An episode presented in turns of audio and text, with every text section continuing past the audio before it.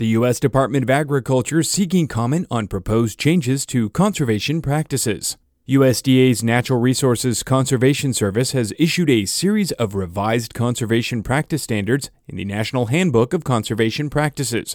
NRCS is requesting comments on the conservation practices of mulching, hedgerow planting, wetland restoration, seasonal water management for wildlife, field borders, grazing management, filter strips, and structures for water control.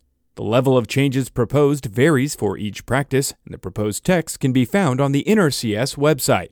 Proposed revisions are also included in the notice in the Federal Register. Comments will need to be submitted by March 4th.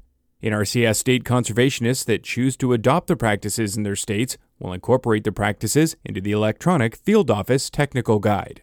I'm Brian German for AgNet West Radio Network.